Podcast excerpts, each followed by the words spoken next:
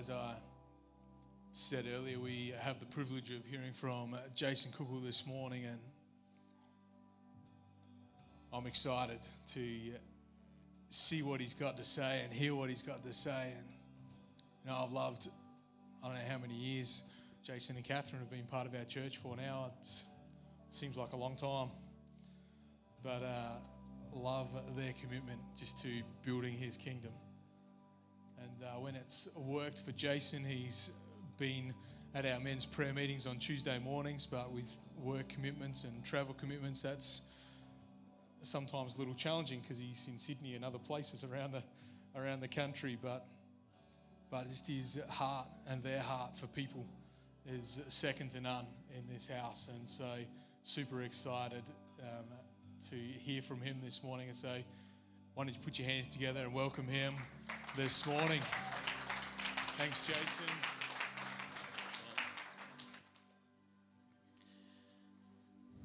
Well, good morning, all.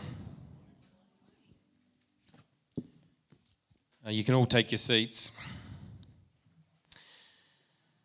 Um, I often like to start off with a prayer, but I did the prayer beforehand because um, I've got plenty to get through here today, so I didn't want to take up too much time. Um, this morning, I want to. Uh, I, do want to challenge you about a couple of things. Anna this morning had six revelations plus a bonus uh, revelation. I've really, I'm sort of torn. There's kind of two revelations that I have for you. Uh, one is important, if you like, for the other, and it's really about the second one. But if you don't get the first part, you won't get the, the second part. I want to start off by telling you what my message is not about today. It's not about tithing and giving, it's not about being generous. It's not about investing your money wisely. It's not about being good stewards of the finances that God has given you. All these things have a very strong scriptural basis. And if you've been coming to our church for a while, you've surely heard messages about all of these things. And they're all good things. And maybe even some of them somehow will apply in what I'm talking about today. But it's not per se about any of those things. Today, I want you to get you thinking differently about your finances. So, first of all, I want to ask you some questions. Hands up those of you who have control of your finances in your household. Okay. Hands up. You know where I'm going with this. So, the second one. Hands up those of you who are sitting next to the person who has control of the finances in your household. If I was sitting next to Catherine, that would be me. Shane, you weren't putting your hand up then? Let's ask a slightly different question, perhaps. Who would you like to have control of your finances? Now, I won't get you anybody to answer that just yet. Would it be, well, there, somebody's sort of pinching my sermon already there uh, down the front. Uh, not Bill Gates, but I had a couple of other suggestions here. Perhaps Warren Buffett. He has a net worth of about $67 billion. His publicly traded Berkshire Hathaway investing vehicle has averaged 19% annualized return since 1965. Perhaps you'd like him investing your money for you or looking after your finances. George Soros, with a net worth of 24.9 billion, is the most famous and successful hedge fund manager of all time, returning around 30% annualized during his days running the Quantum Fund. Or perhaps Carl Icahn, who has a net worth of 17 billion. He has actually the best track record in history of investing. He's averaged more than 30% annualized return since 1968, nearly as long as Buffett's record, Buffett's record but better. Perhaps you've got someone else in, in mind. Bill Gates is the one that I heard down here. If you could choose anyone to look after your finances, who would it be? Has anyone got any thoughts? Is anyone perhaps one of the ones that I've suggested there?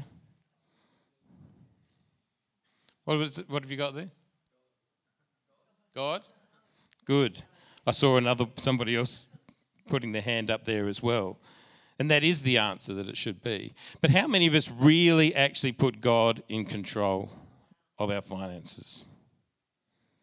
How many of us really do that? And I can tell you, certainly for me, throughout my life, there's been plenty of times when I've probably had not much choice, but there's often, but we don't do that necessarily every day. Our answer should be our Father in heaven, because in Philippians chapter 4 verse 19 it says, "And my God will meet all your needs according to the riches of his glory in Christ Jesus." The key words here are according to. Our needs will not be met because God has lots of riches, although he does. He owns everything. If we look at the definition of according, it says as stated by or in a way that agrees with. So our needs will be met as stated by the riches of his glory in Christ Jesus, or in a way that agrees with the riches of his glory in Christ Jesus. In the time when the New Testament was written around 2,000 years ago, of course, money did exist and was used quite extensively, but most people lived off the land.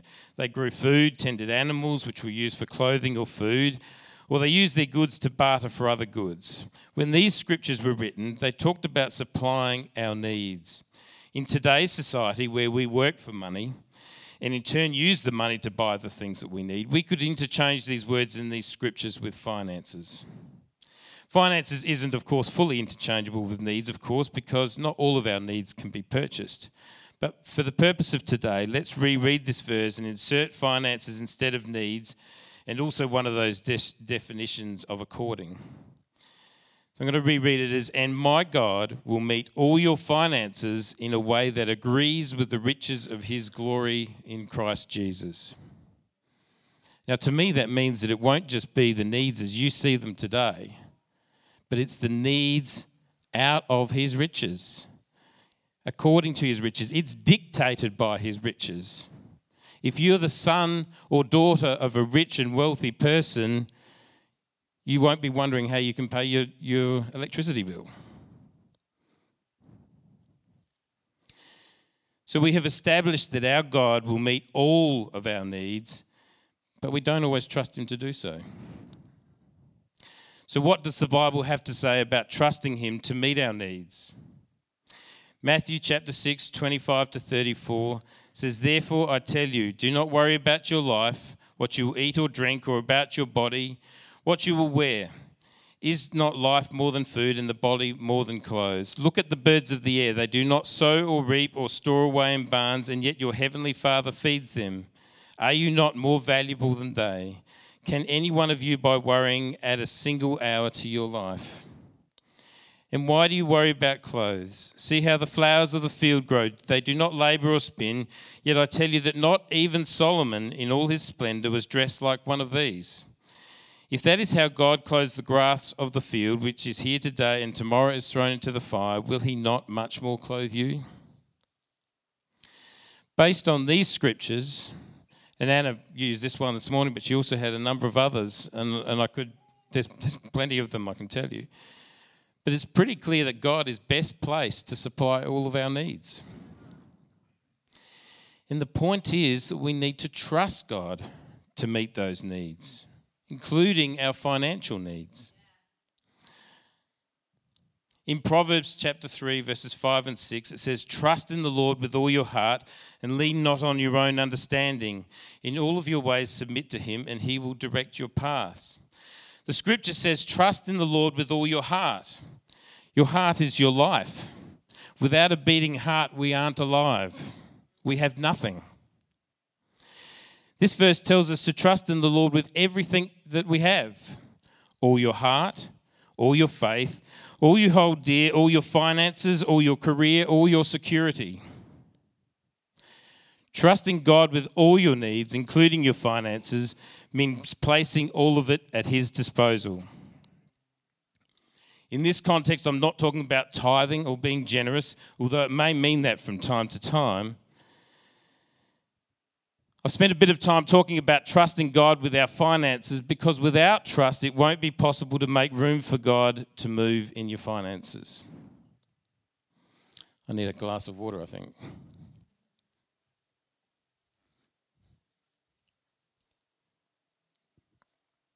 and now I need a table to put it on somewhere.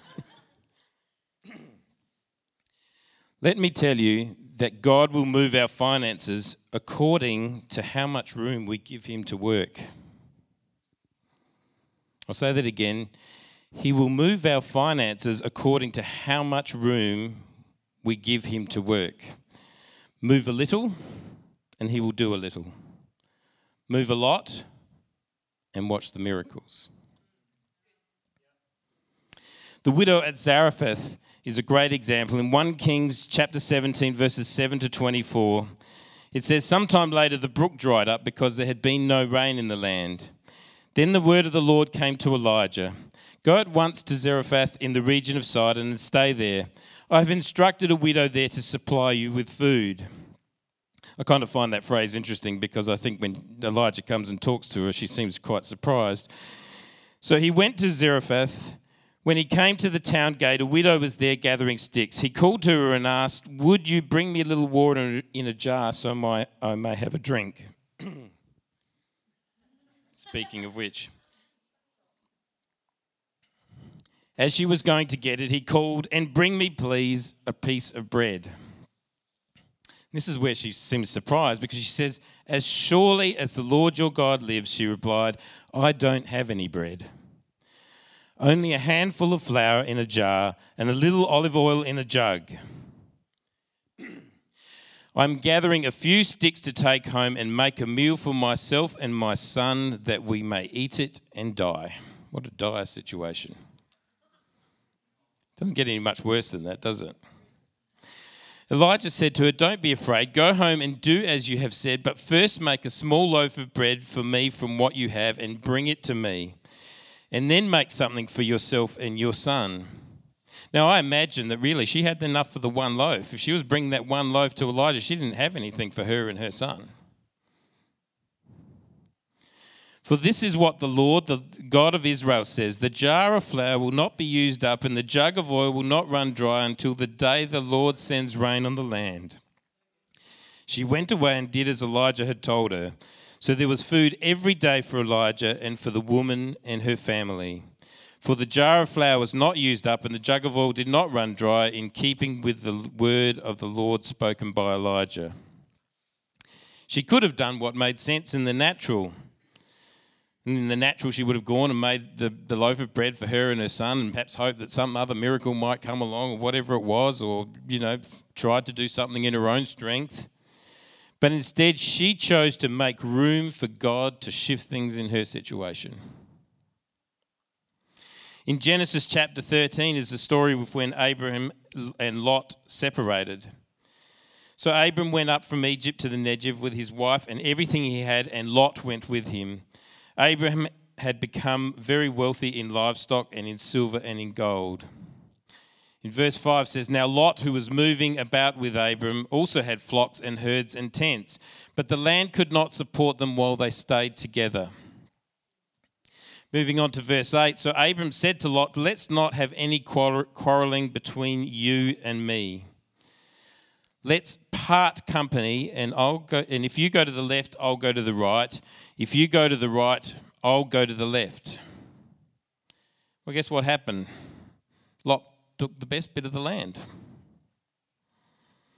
Abraham had to make room for God because otherwise, actually, his financial situation was actually going to go backwards because the land couldn't sustain both of them living together.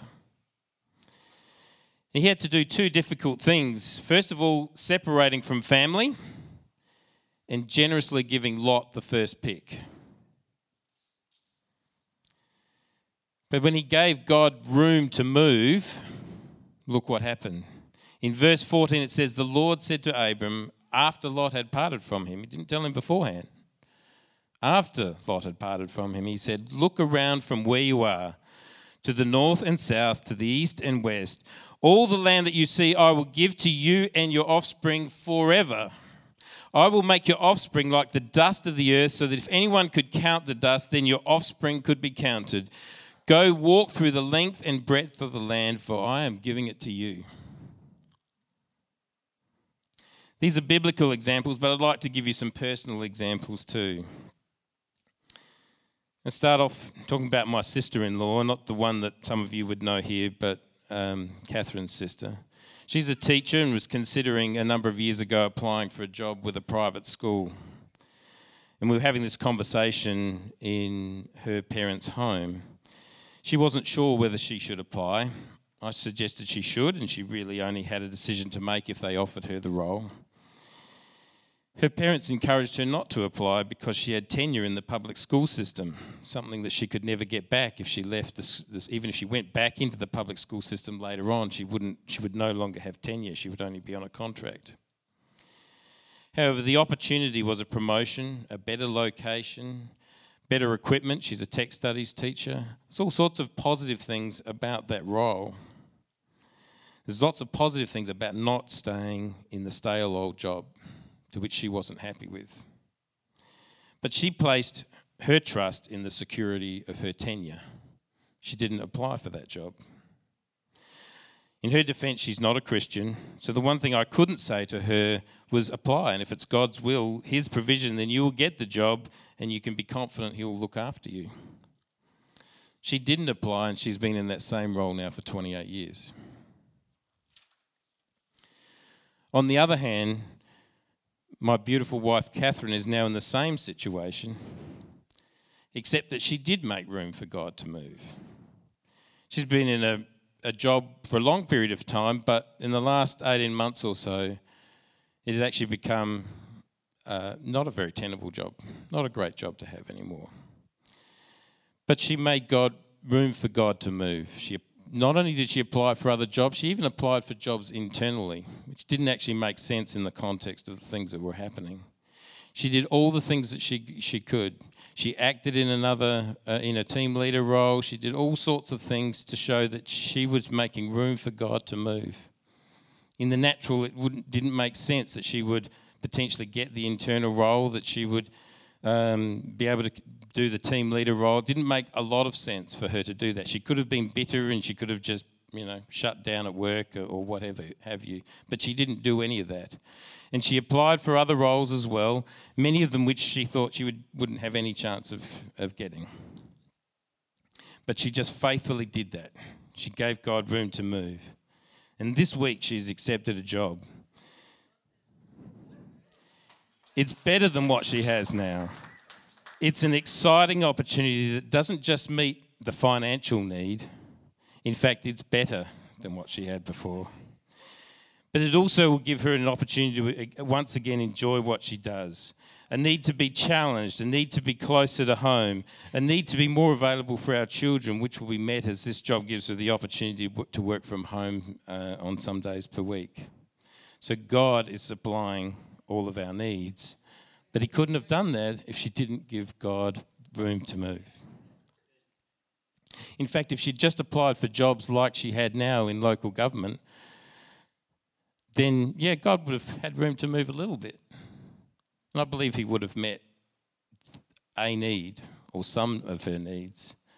But the more he, she gave him room to move, the more he could bless her and bless us as a family. Another example, many years ago, my first full time role after university was the District Council of Light. I thought it was going to be the best role. Turned out it was absolutely awful. And, you know, I had plans. We were going to perhaps move out into this region. We were going to do, you know, I, I had all sorts of things going on in my mind about how this was going to work out for the long term. It was so awful that after three months, I, could just see this wasn't actually going anywhere. I, I didn't think I was going to make my six month probation. It, you know, it was pretty crap. But this was also at a time when it was actually really hard to get jobs as a civil engineer, as a graduate civil engineer. It was, it was, a, it was a, even a miracle that I got that job. And there weren't jobs to apply for. There was one job to apply for, though, that I didn't think I had any chance of getting. Seriously, it was a senior job. Somebody normally with 15, 20 years' experience would get that role. How could I get that role? Yet I applied for that job. I gave God to room to move. I probably didn't realize that that's what I was doing at the time. I probably was more out of desperation than anything else. But yet I did that. And, and in fact, it was the role that I had that was so awful, which was actually what got me the opportunity to have an interview. And ultimately, I got that job. And I was the youngest ever city engineer in South Australia at the age of 24.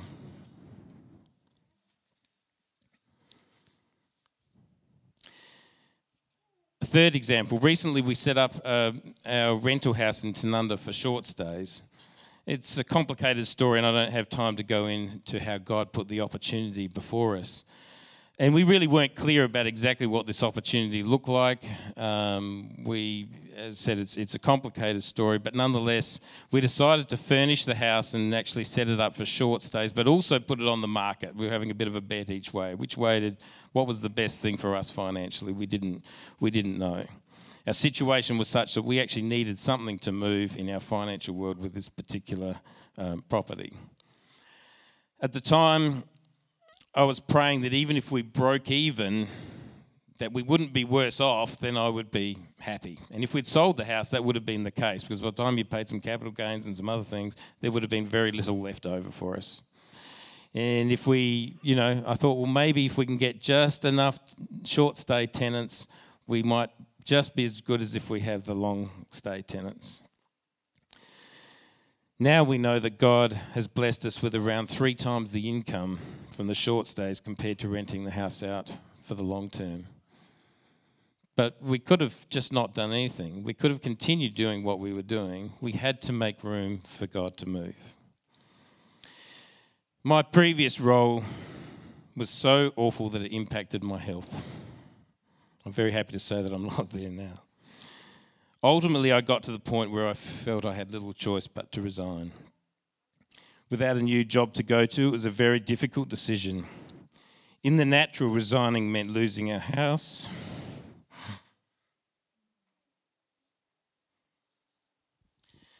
I knew I'd get uh, a little bit emotional about it.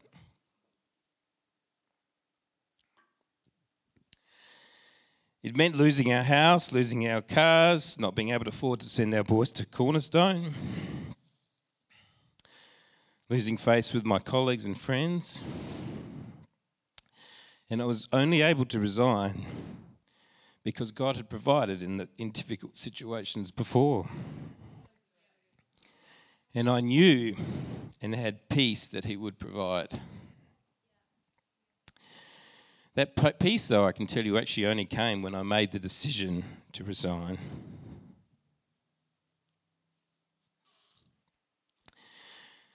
God came through and not only provided me with a new job and an even better salary doing what I was what I loved doing, but I'm also like a kid who gets to play with a bigger toy, in my case the New South Wales market. And He has also given me a role with more concentrated responsibility rather than broad responsibility, which I can tell you is like a holiday. Funnily enough, I have a sneaking suspicion that my current role is necessary to take me to whatever next level that God has in store for me. And without my previous job involving so much compute, commuting, I probably never would have thought that travelling to Sydney and staying two nights per week was something that I would really be happy doing. My point is that this example and plenty of others in my life have led to God supplying all of our needs, meeting all of our financial needs.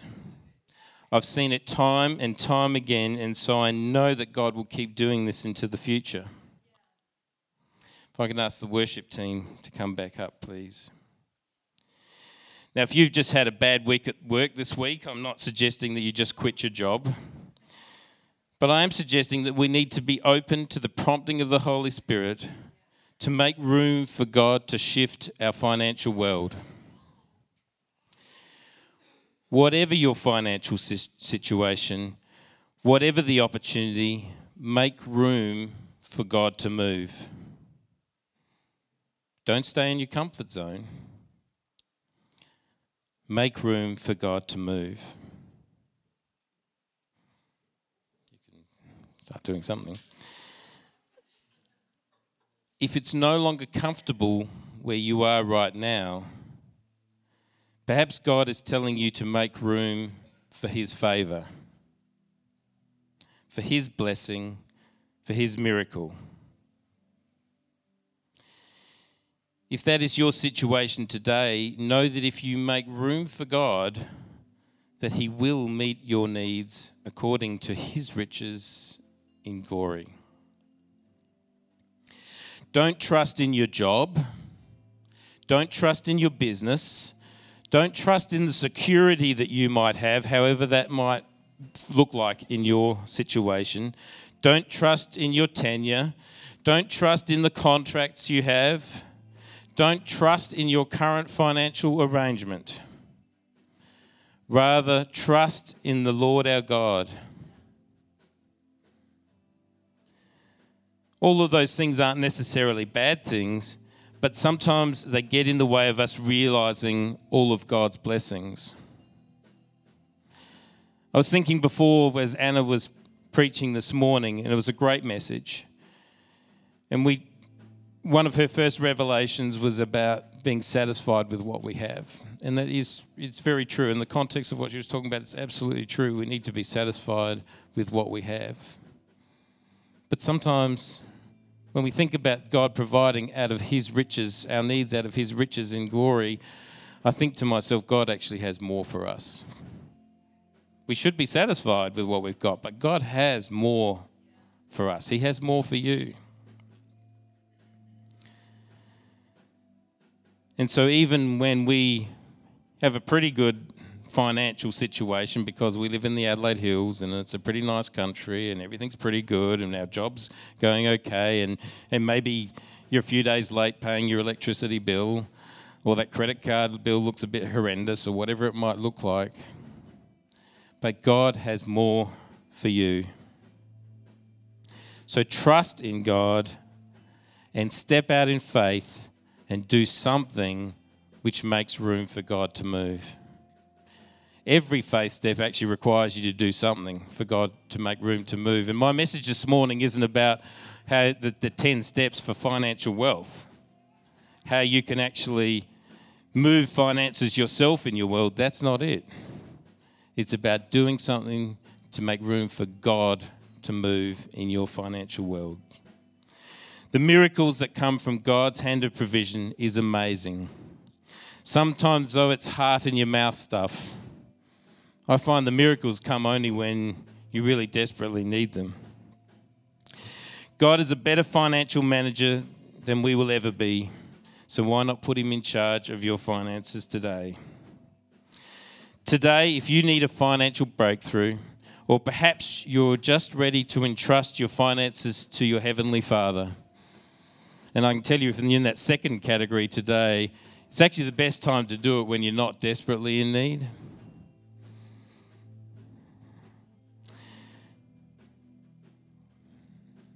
This morning, if you're in that situation, if you do need that financial breakthrough, or you just want to entrust your finances to your Heavenly Father, I've got down in my notes, I was going to invite you to come down and we could pray together.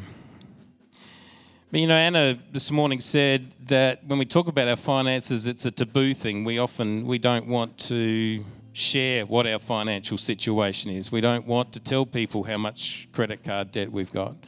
We don't want to tell them we're struggling to pay a bill. We don't want to stand up and come down the front because that's perhaps telling other people something about our financial world. But if we don't get up and actually move, and this is not quite the making space that I was talking about, I'm talking about actually having to do something in your world which will make God give God that opportunity to move, but sometimes we have to actually still stand up and step out. So do what you feel comfortable to do today. You can sit there if you like, but also you're more than welcome to come out the front because God is at this altar this morning and He is there to meet your financial needs. Making room for God to move in your finances is um, is rarely comfortable. So this morning, I'd invite you to come out. The feeling you get when trusting God fully with your finances is the same feeling you get when you first trusted God with your life and you gave your heart to Him. That's a pretty big call. And I almost didn't say that this morning. But you know, in our world, in our Western world, our finances are so much of what we're wrapped up in that it is our world. It is almost everything to many of us. And so it's no wonder it's a little bit similar when we really learn to trust God with our finances. I might ask you all to stand with me for a moment as we get towards the end here. I have to keep being reminded to trust Him and to make room for Him to move. I'm not saying that I've got it all sorted out. It seems I sometimes need to learn the lesson over and over. And so you won't be on your own this morning if you join me out the front. I'm going to change topics for just a moment whilst we give people an opportunity to consider helping God make them giving room for God to move in their finance financial world. So feel free free to move at any time. If you haven't invited Jesus into your life though, I would like to give you an opportunity to do that this morning. It's liberating in a way that you haven't experienced before to know that our Father in heaven wants a relationship with you. He wants the very best for you. He will look after you. You can put all your trust in Him, and you will have eternal life with Him. In the natural, it's scary. I've heard Pastor Bruce say before, and I remember it the same. The hairs sort of sometimes rise on the back of your neck when God is prompting you, when Jesus is knocking at the door of your heart. If everyone will close their eyes. You may never have given your life to Him, or perhaps you have once before and you want to commit, recommit your life to Him. No matter what your situation, no matter what you've done. In Romans 3, chapter 3, verse 23 and 24, it says, For all have sinned and fall short of the glory of God, and all are justified freely by His grace through the redemption that comes by Christ Jesus. It doesn't matter what your situation is, God has no expectations of you. By His grace, He freely offers you a personal relationship with Him for eternity. If you'd like this morning to give your heart to Jesus or you recommit your life to Him while everybody's eyes are closed, I ask you just to slip up your hand.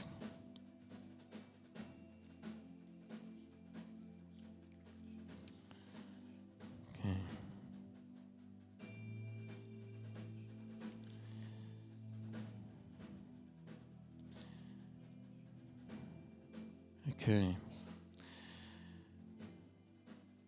Father God, I pray that this morning,